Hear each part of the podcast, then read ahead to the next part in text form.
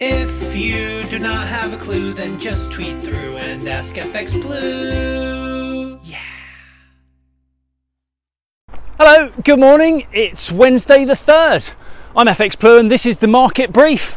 Uh, so it's no great surprise to hear folk are thinking the UK is heading for a recession. Uh, but that broader view is being supported by more detailed data now as insolvencies are growing at a rate not seen since 2009. And the SME sector, the output has fallen by 20%. Supermarkets are driving a price war on petrol, though.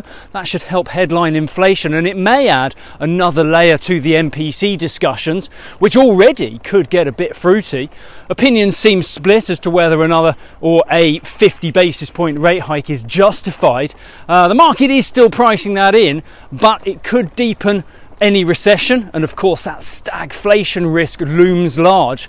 We'll have to uh, see how the rate decision plays out tomorrow lunchtime.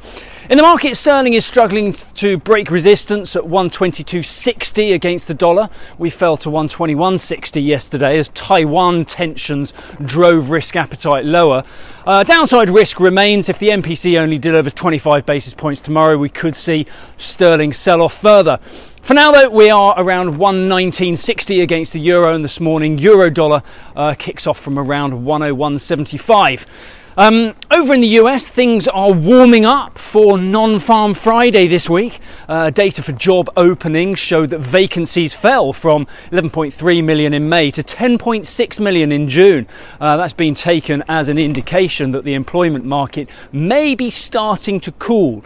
Um, don't forget, the Fed probably had advance warning of that last week. Uh, so, how much that contributed to Powell hinting that they may slow the pace of rate hikes, well, that's anyone's guess at the moment. Um, regardless, current forecast for Friday's non farm payrolls will see the number of new jobs created uh, fall. Expectation is for around 250,000 new jobs at the moment. Keep that in mind for Friday's sweepstake. Um, House Speaker Nancy Pelosi arrived in Taiwan yesterday. Uh, Beijing said that she was playing with fire and they sent 20 Chinese uh, fighter jets into Taiwan airspace you know, just for the bants.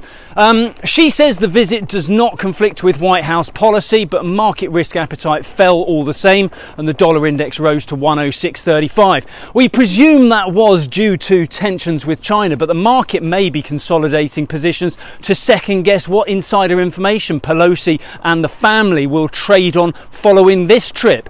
Top tip for casual investors with her husband's track record of backing winners in the market. It's worth keeping an eye on her diary, check what business leaders she's due to meet, and maybe back those associated Asian stocks. You've gotta be in it to win it.